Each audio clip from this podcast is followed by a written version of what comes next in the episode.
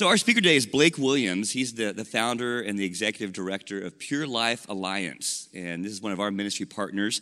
And Pure Life Alliance is here in Oregon, uh, in Portland. And um, what it is, it's a large network, okay, of support groups, Christian counselors, and churches working together to help families affected by sexual brokenness. You know, that's a very broad uh, subject area, um, but this is a really important message, I think, for men in particular to hear, maybe more of this day and age than ever. Just if you're watching the news repeatedly, you're seeing men.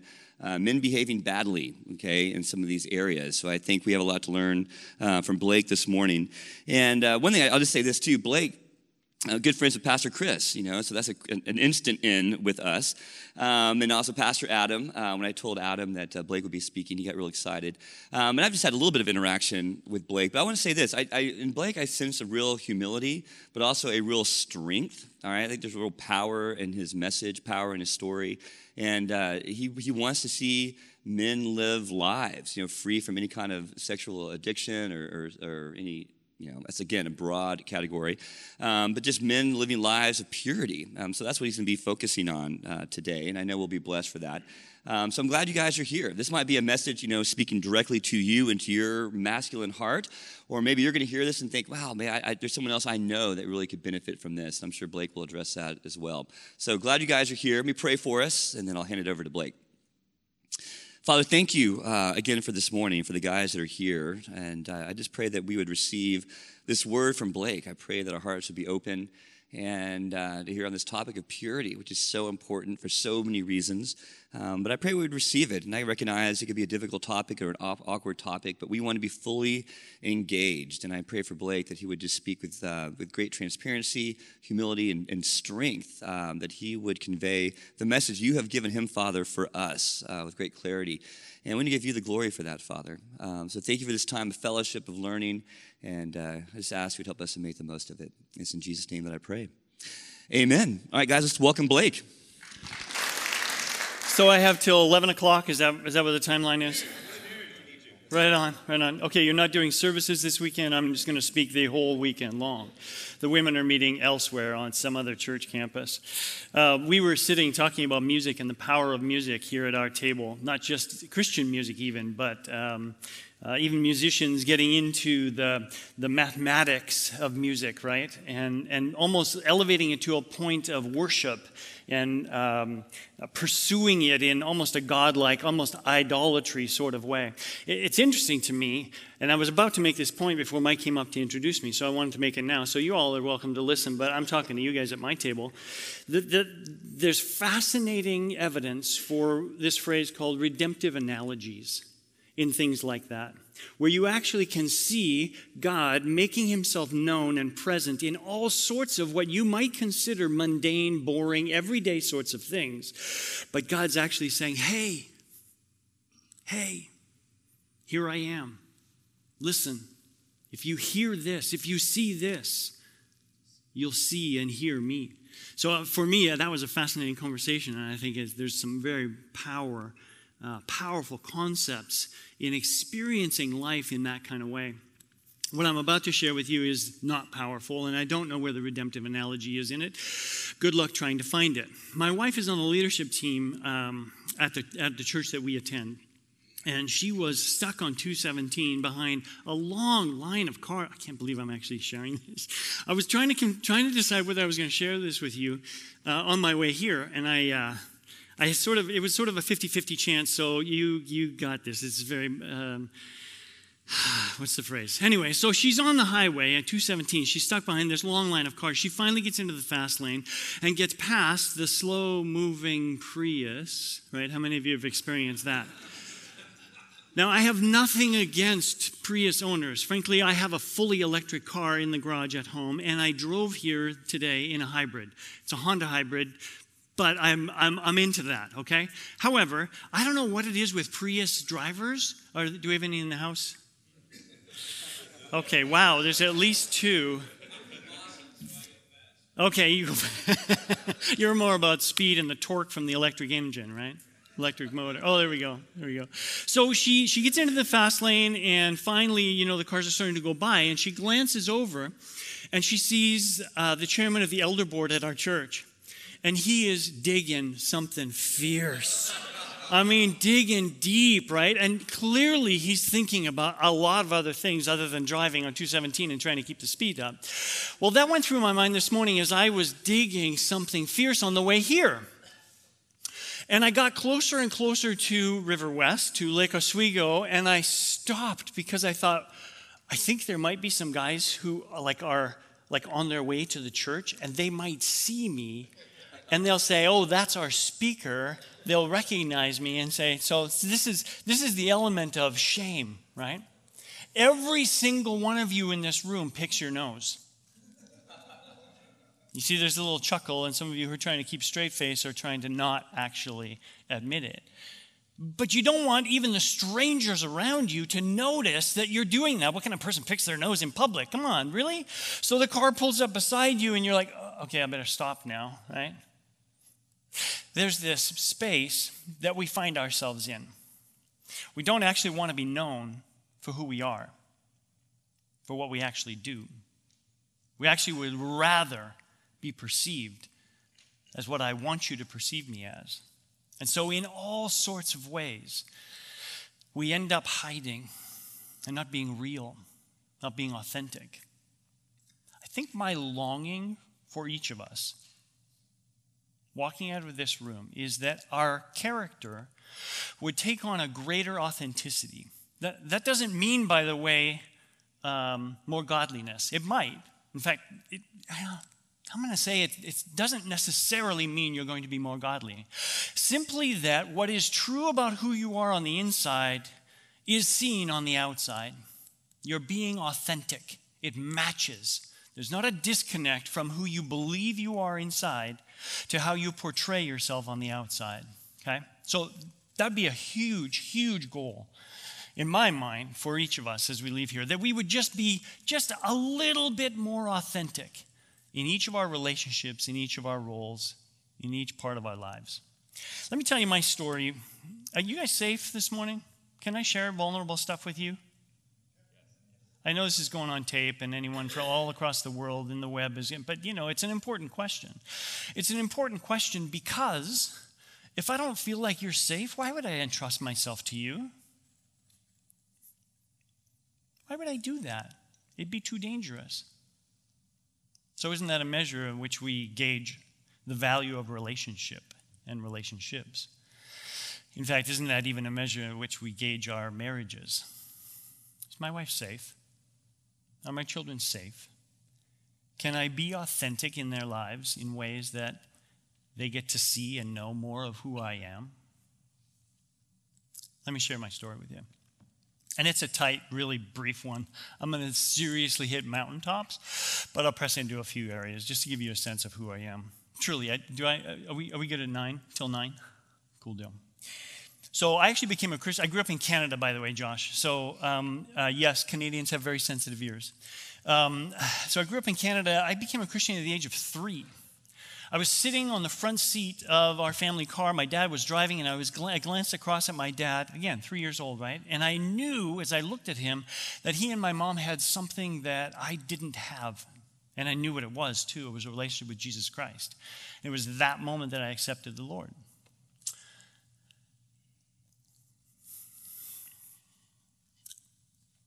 Fast forward a few years.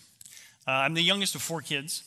My middle brother, uh, quite a bit older than I am, so I was the baby. My mom always referred to me as the baby. She stopped now, which is kind of pleasant. That's nice. I was eight years old when I saw my first, first pornography. It was in my brother's room. I asked my parents later, as an adult to adults, um, did you not know there was porn in our house? And they honestly said, no, we didn't know. We didn't know it was in his room. I'm like, okay, well, that, that was my first exposure. And there was this crazy attachment immediately. Immediately.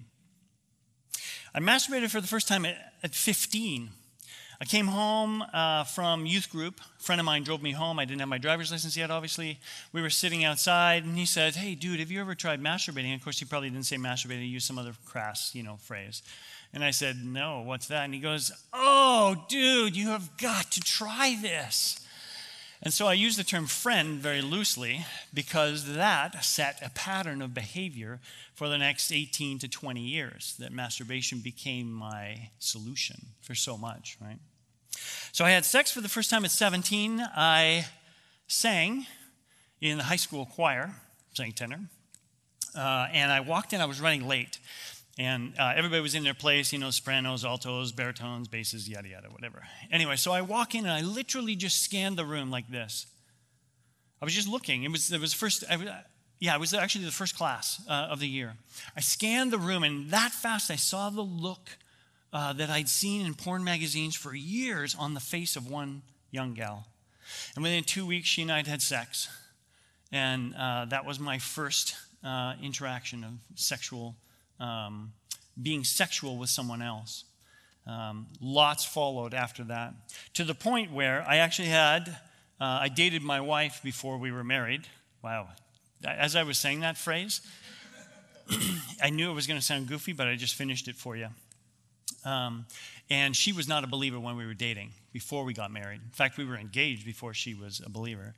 And um, so we lived together, and so we were sexual. We had a, effectively living a, a secular life um, uh, and having sex regularly. Mid 90s, half of the guys in this room know exactly what I'm about to say. 95, 94, 95, 96 was the start of you, you viewing internet pornography. It is that, that was those were three brutal years because of internet access, but more than that, finally speed that allowed the internet to be a, a, resource and an access rather than the glossy pictures coming out of a magazine, but interaction and, and viewing online. Same was true for me. 95, I was traveling. I had one of those free AOL discs, you know, free for a month, kind of get you hooked kind of thing. It wasn't getting hooked on porn at that point. I was getting hooked on, you know, their service, but threw it in. Woo, wow, this is incredible high. Just supercharged my sexual addiction my sexual sin big time. From that day until 2000, January 2000, I white knuckled it. Called people regularly, um, uh, told my mentors I struggled with porn and masturbating. They gave me behavioral solutions. It was all white knuckling. You know what I mean, right? Like I'm just, I can't do this, I'm not going to do this, I'm not going to do this. It was all focused on behavior. And we'll talk some more about just in a few minutes why that doesn't work. That's not a long term solution. That's not a long term solution at all. New Way Day is this. Um, uh, this chain that I wear was a gift from my wife on the sixth anniversary of New Way Day. I had just come out of a Christian counselor's office. I was four months from graduating with my Master's of Divinity from Multnomah Seminary. I'd come out of a Christian counselor's office and I finally, finally heard real solutions to what I'd been struggling with for the past 18 to 20 years. Came out of his office, and it was one of those Januaries where it was freezing cold, but the sky was totally blue, white puffy clouds in the sky, and the only way you could stay warm is because you were in the sun, right? It's that kind of a day. And I looked up into the sky and I said, God, I'm on a different road now, aren't I?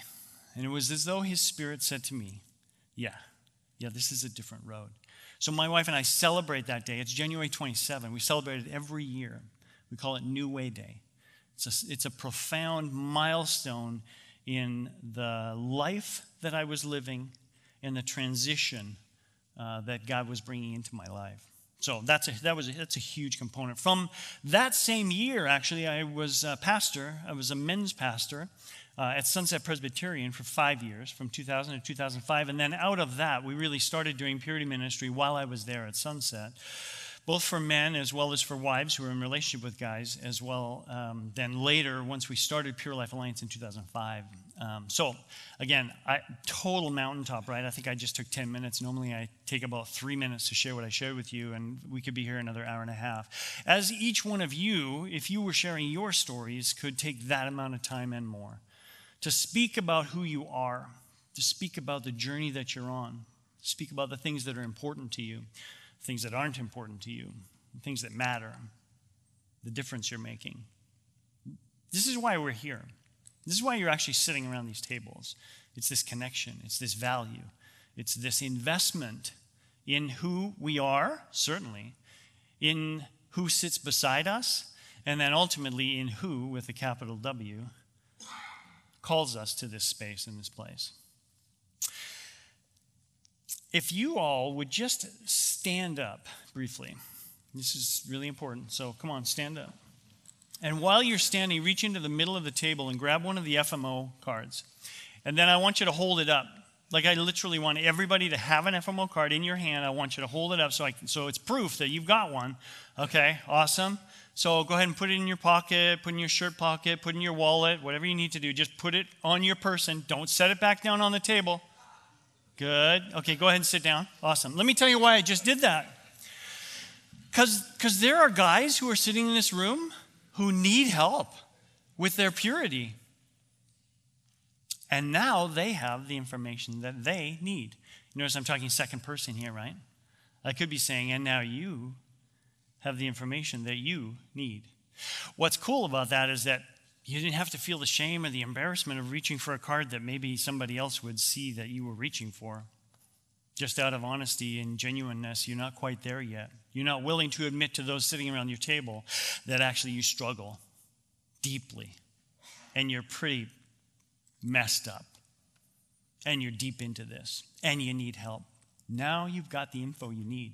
Now, for those of you who truly are not in the space that I just described, you have contact information for a guy who might be brave enough to share with you that he needs help.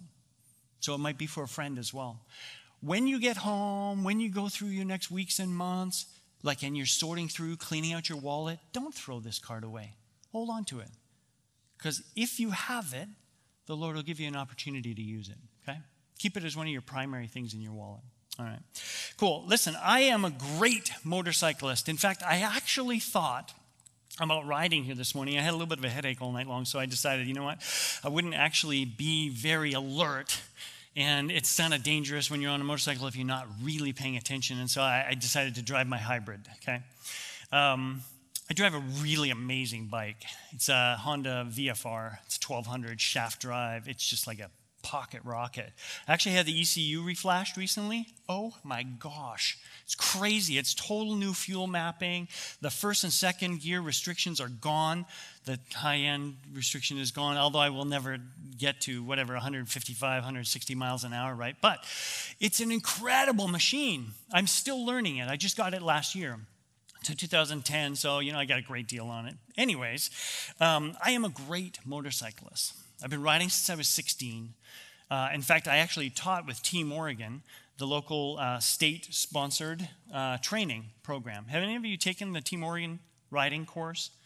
Oh my gosh. If you have, um, you know what I'm talking about in terms of the, the coaching and the training and the, the equipping to ride and to ride well. well. I did that. I was, I was an instructor for Team Oregon. So I'm a great motorcyclist. Um, what I am not is an excellent motorcyclist. There's a difference. It's a fine line but there's a difference. Let me tell you a story about what happened last year, last summer. Again, it was a brand new bike, right? We go on an annual motorcycle trip.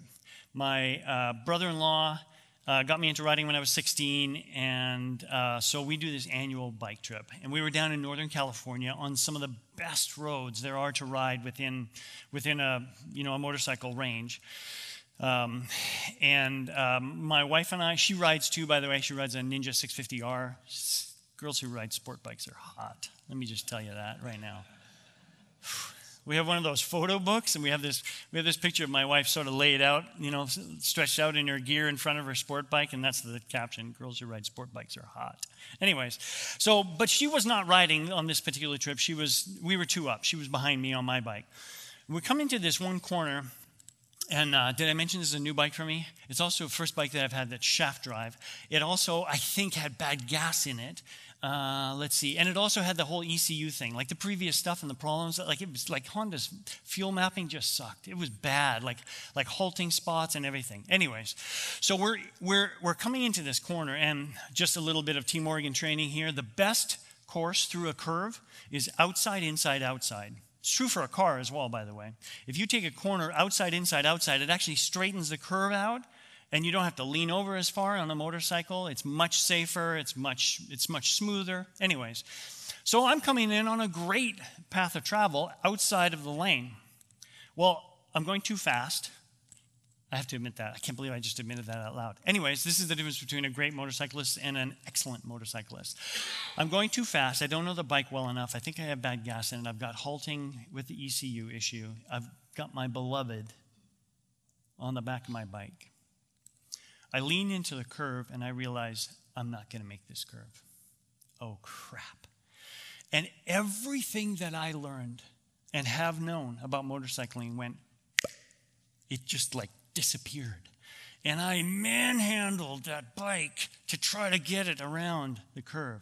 In my head was, and again, the curves typically be in mountain roads, right? so in my head is going down and going off. There were no guardrails, and it was steep, and it was dangerous. So that's what's happening in this space. What's true about me as a great motorcyclist is that I still have lots to learn about motorcycling. I've taught people how to ride motorcycle, and I still have lots to learn about it. I don't ever want to stop learning how to ride a motorcycle better. That'd be foolish. It'd be a dumb plan. And what's true about the topic for this morning is that we must always continue to be on the journey to know what it looks like to be more pure. I don't want to ever stop learning what it looks like to be more pure. Okay? There, I think there are probably three types of guys in the room this morning. The first are those that, um, uh, and truly, I, I, don't use this phrase. I think some people overuse this phrase, but but that you are you're actually very godly men. You're very godly man. And you still have a lot to learn about purity. I know for sure, because I know some of you, there are some of you who are on your purity journey. You're winning, you're, you're engaging, you're pressing in towards greater purity, and you still have a lot to learn about purity. And then there are those of you who are not tackling this issue at all. You're just sort of moving forward. You're sort of doing your thing. You're stuck in the porn. You're stuck in the masturbating, maybe prostitutes, whatever, strip joints, whatever it might be. You're caught in that space and you're not willing to get help. You still have a lot to learn about purity. Two things. If you were to forget everything I've shared about nose picking, about motorcycling, about being and living authentically, these two things, if you could hold on to these two things, It'd be really cool. The first is that sexual purity isn't only about behavior. Sexual purity is not only about behavior, it includes all of who we are as creatures made in the image of God. That's the first thing.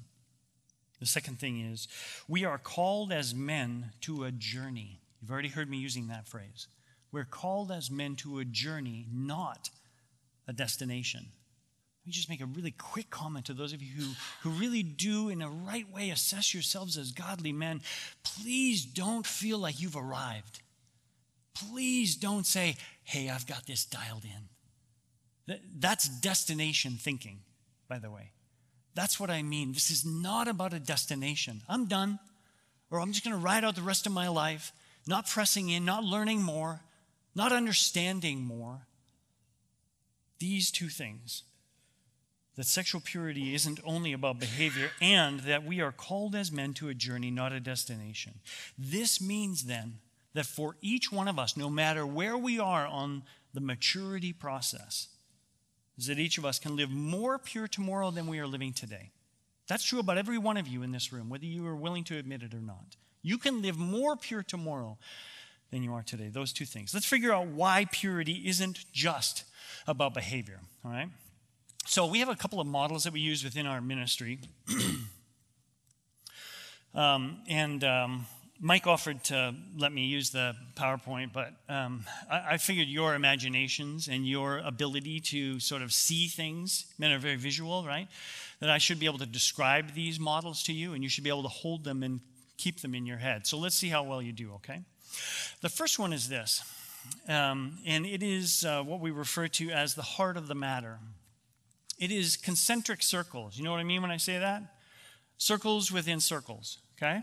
So the biggest circle on the outside, then another circle within, and then the closest, uh, tightest, smallest circle right in, the, in, right in the middle. Let's start with the outside circle. The outside circle is, is, um, is behaviors. So, those behaviors are everything that you can possibly see in the life of another person. You can see them in your own life as well. They can be as mundane as me deciding to walk over here and take a drink of water, and that's an actual behavior, right? It can be as profoundly destructive. See, look at that. I, he, he's, and you're taking a sip, and who else is doing that? That's awesome. There's a reason why I point that out. Anyways, um, what is uh, anything that is a behavior that others can see? It's a visual action, right? So, what we want men to do when we have them think about their sexual behaviors, the choices that they make behaviorally, ooh, that was interesting. I mixed a few things in there. Is we want them to see not those behaviors as an end in themselves and just stopping those behaviors. We actually want them to understand that those behaviors are actually caused by something else. Something else that actually points to how God created us in His image. You see, because there is no behavior that you do, in all the years that I've been making this point, no one has been able to prove to me that this is not true. So if you happen to be able to disprove my next point here, please come see me afterwards. Don't embarrass me in front of everyone. The point is that my behavior is governed by my thoughts. Other than the auto, autonomic stuff that happens in your body, that's not really a behavior. That's not really what we're talking about.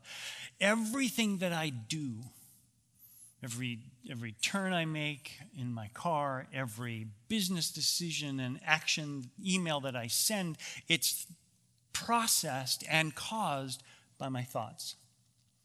There aren't behaviors that are separate from my thoughts. So then, if that's true, then we can't just define purity as living behaviorally pure. That'd be inaccurate at worst and disillusioning at no at best and disillusioning at worst. It, it, it, it takes us to a place of cheapening what it means to live pure by just saying purity has to do with my behaviors. This is back to my comment and my point of what i was doing. I was white knuckling it. It was all about behavior. And frankly that's what i was hearing from godly people around me.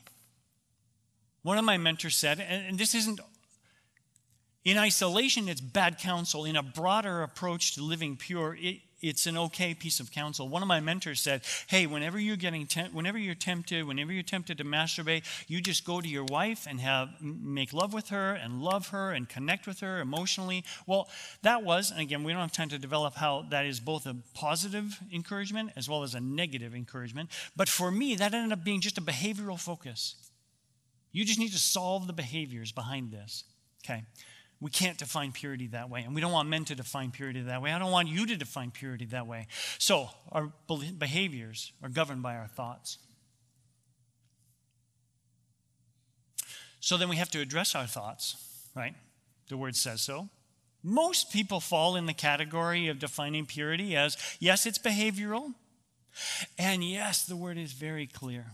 We're supposed to take every thought captive, right? That's, that's you know, kind of the toss out passage. Uh, not that it's not powerful, but it's sort of the obvious one that aligns with this concept. If I'm going to define purity, if it's going to actually measure whether I'm living in a pure and a godly way, I have to address my thoughts, my fantasy, the things I think about, the brain cycles that consume me. Because we've already said those thoughts govern the choices and behaviors that I make. Cool. So now we've got those two pieces. And we say, okay, good. That's purity. Let's go there. And all the men in the room said, no, no, no, that can't be all of it. Or maybe some of you said, no, that covers it. Because actually, what's true about behaviors, that they are governed by our thoughts, our thoughts are also governed by something else as well. And this is a clear evidence of our nature being made in the image of God. What, what causes you to think about the things that you think about? Why do you think about those things? Why do they have value for you? I'll just give you a tip.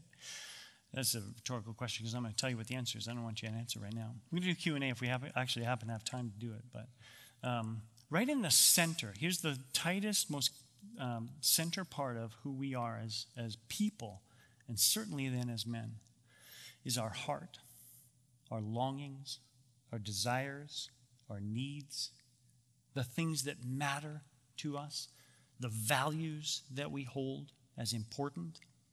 See, the things that we think about are governed by those things. The things that matter to me that I process on, they're governed by the deepest part of who I am. Let me give you a mundane illustration. And it's always dangerous for me to share this at a men's breakfast. Um, but um, I'm that strong a man, Mike. I can take the abuse that might come. I am not a big organized sports guy. I just, I, I, I, I, I, yeah, yeah. Um, there's so much other stuff to do and yet I'm like obsessed with, I'm totally mocking any of you, but I hope I'm not shutting you down. But I'm just so obsessed about who's getting transferred to where and what team and the draft picks and who's winning against what. And who, like, truly, I don't even know when Civil War weekend is. I don't have a clue. People always have to like tell me so that I don't plan ministry events over the, you know, over these big events.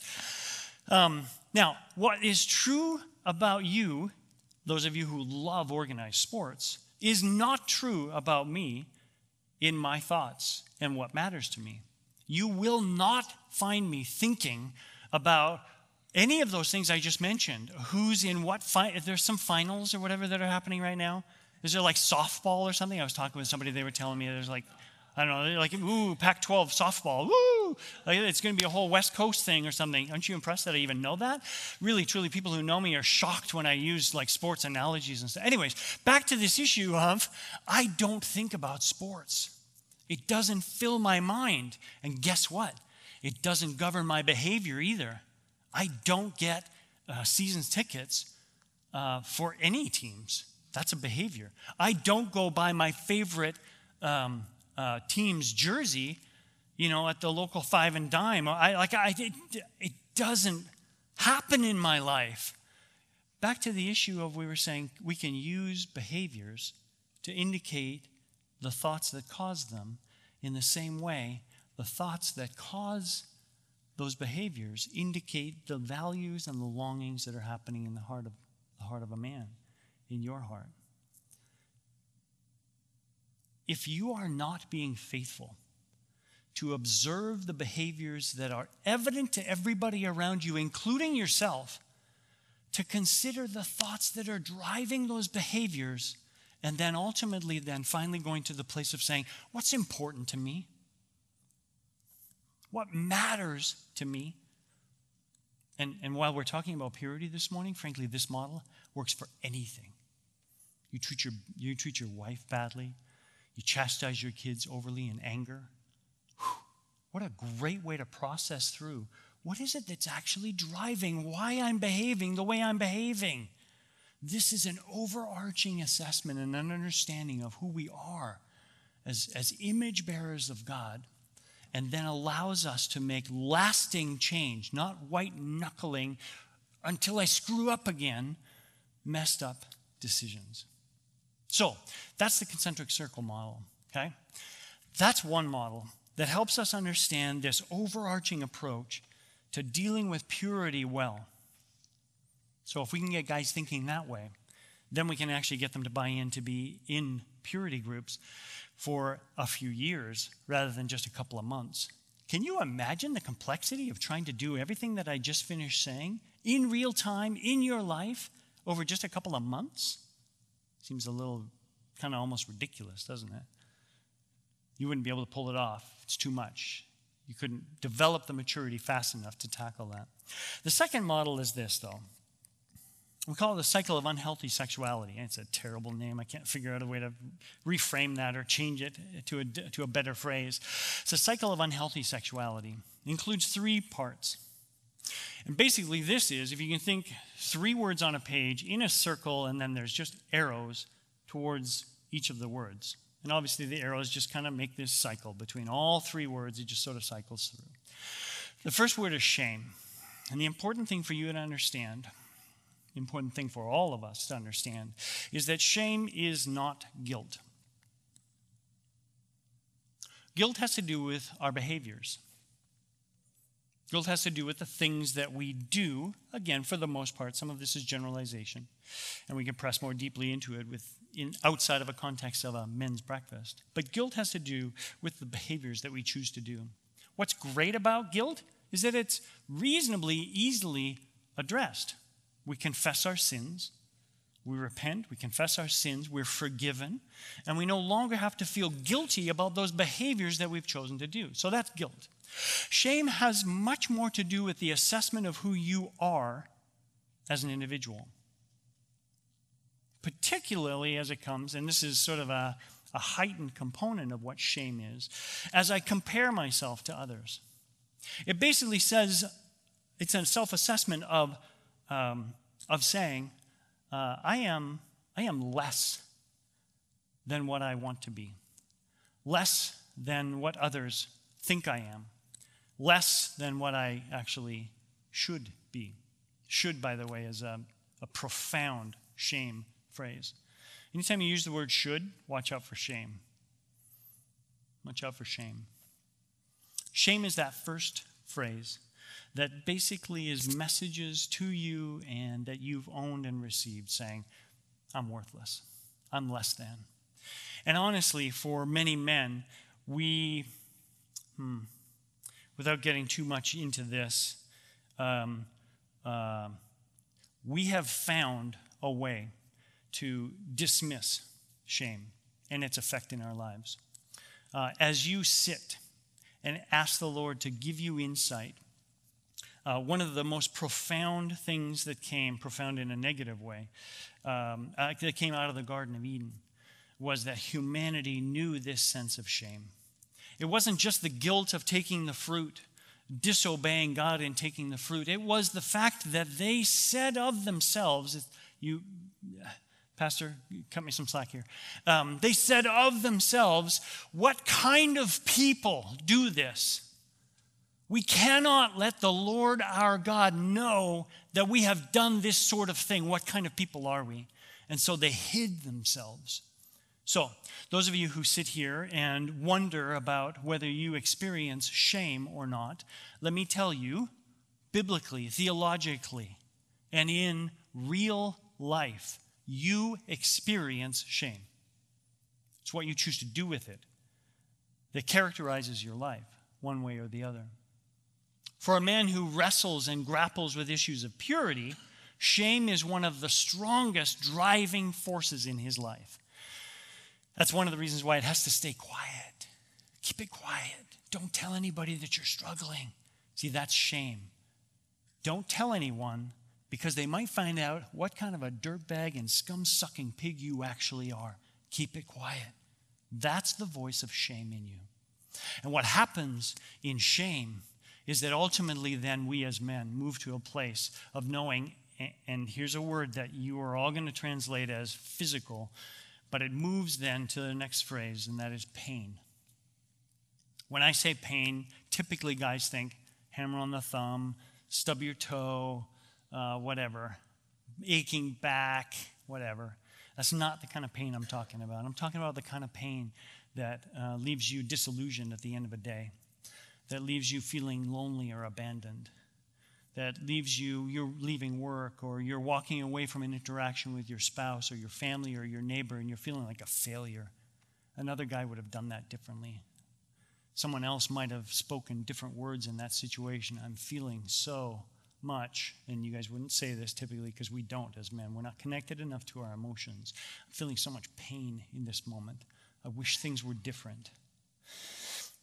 The biggest indication once again, many of you are saying, no, I don't, I don't experience that. I don't, I don't have pain. I don't have a relational or emotional pain. Yeah. The biggest indication that you have emotional and relational pain is anger. You could almost just replace the word pain with anger. I don't know very many men who don't wrestle with some measure of anger in their lives. Anger, as an emotional evidence of pain, comes for those who are struggling with purity out of a message and a belief of shame, worthlessness, agony, of not being who we want and long to be. So that's pain. And then, guess what?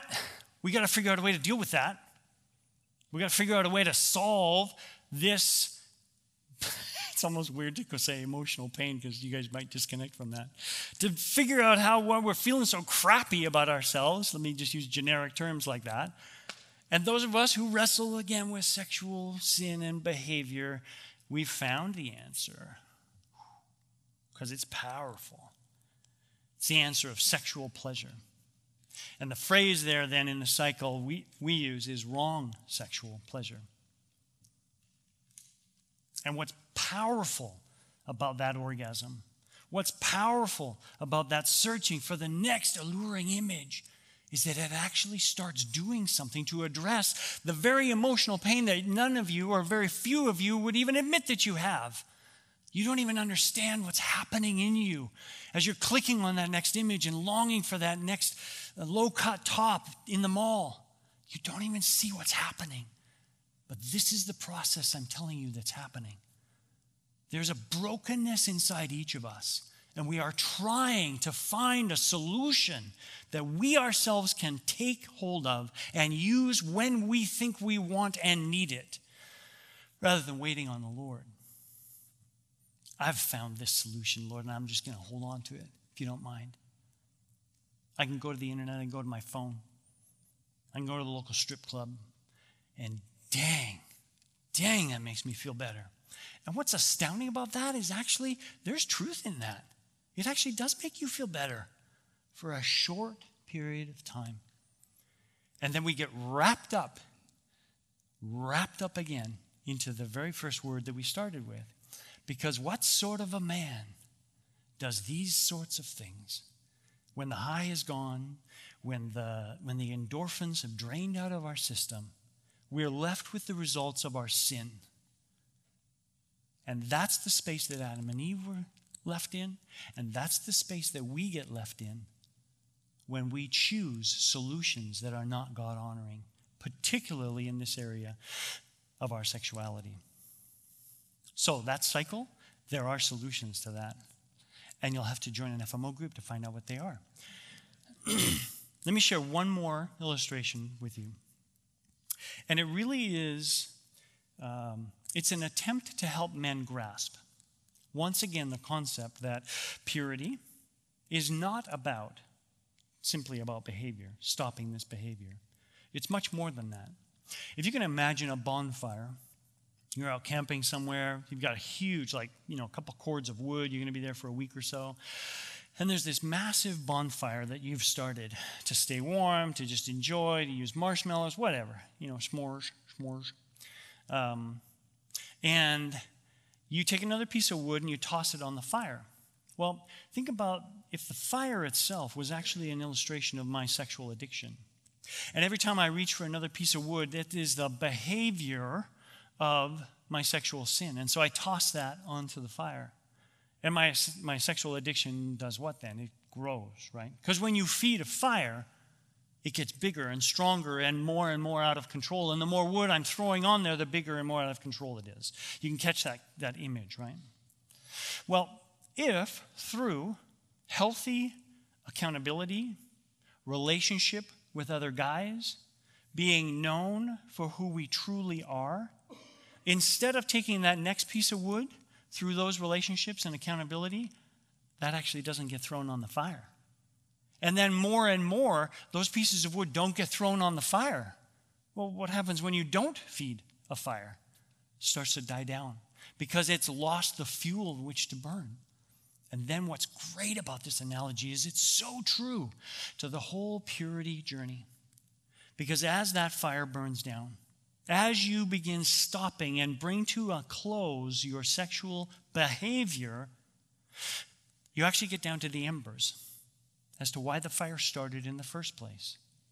You can actually begin examining and seeing the cause, the spark of why that huge fire began. And that is the longings, the desires, and the thoughts that have been driving this behavior for so many years that you have not even understood to this point. I sat with a good friend, and he said, I don't know why I do this. I don't know why I do this. This is why he's doing this. These are the causes for his choices and his behaviors. And this is the place that I would invite each of you to consider. As you assess and examine, what does it look like for you to live pure? I've been talking and even using words that describe pretty graphic sexual sin. You can use everything that we've just been talking about at any level of becoming more a man of God, more a man crafted in the image of his Lord, simply by overlaying this over your life. Look at the behaviors that are characterizing what you do. You have to be honest, you have to be genuine, you have to be real with yourself. That's a really that's a tough change. That understanding of the complexity of what my purity um, what represented my purity was some of that, that aha moment that happened for me on New Way Day in January of 2000. It was realizing that I'm not going to just be able to walk away from this. This is not just destination. This is not just stopping my behavior.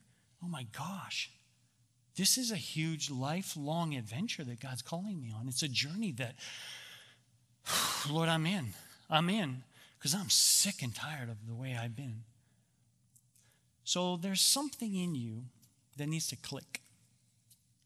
Again, at whatever level and maturity that you're at, there's something in you that needs to click over into an owning and a willingness to engage with the Lord in transformation. My hope is that there are, I don't know, half a dozen, maybe a dozen of you that are that are thinking and have been thinking for the last few minutes, yeah, it's time. Maybe today, what is it, the 2nd of June? Maybe, maybe, maybe June, June 2, 2018. Maybe this is going to be my new way day.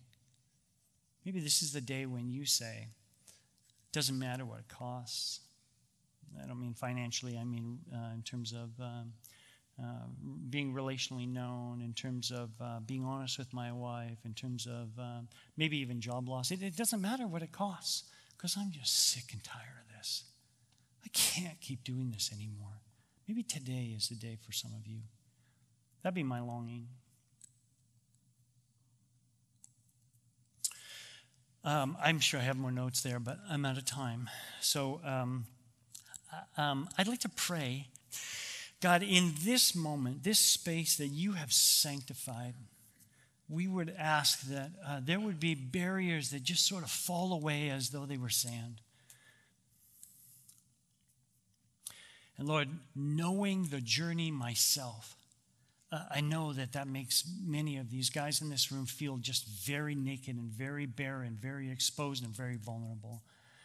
And in that space, God, I would just, I would just pray that your spirit would wrap yourselves around them in terms of even clothing them in their experience of that. Um, and Father, for those that are still pushing back and saying, God, this is BS, this is, this is stupid, I, am not struggling with this, and um, I live authentically, Lord, I, I just pray that your spirit would continue to press, press on that heart and that, and that attitude. So, God, uh, transform us in surprising ways uh, when we leave here today. Amen.